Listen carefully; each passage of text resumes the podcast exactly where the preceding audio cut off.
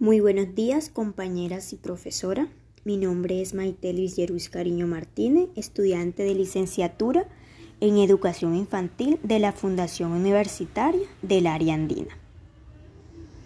En el día de hoy les contaré sobre mi experiencia de expresión artística del día diez de mayo con los estudiantes de prejardín del Colegio Príncipe de Chalón en Valledupar, Cesar.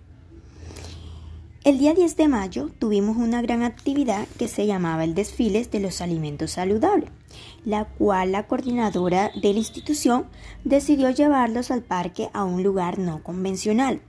En ese momento los niños expresaban sus emociones, corrían por todo el parque, observaban las plantas, los árboles y al ver ellos observados cómo compartían, interactuaban en grupo, destaqué como foco de interés el juego en la primera infancia, porque se pudo evidenciar que los niños mediante el juego se relacionan mejor. Además significa su realidad, adaptando sus roles, ayudando así en el buen desarrollo de ellos, de la imaginación, de la personalidad, la creatividad y el desarrollo social.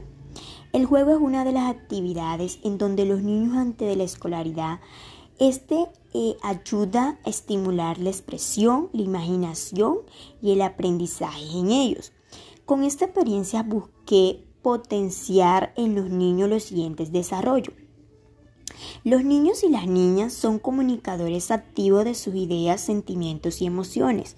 Expresan y se imaginan y representan su realidad y construyen su identidad con relaciones con sus demás compañeros.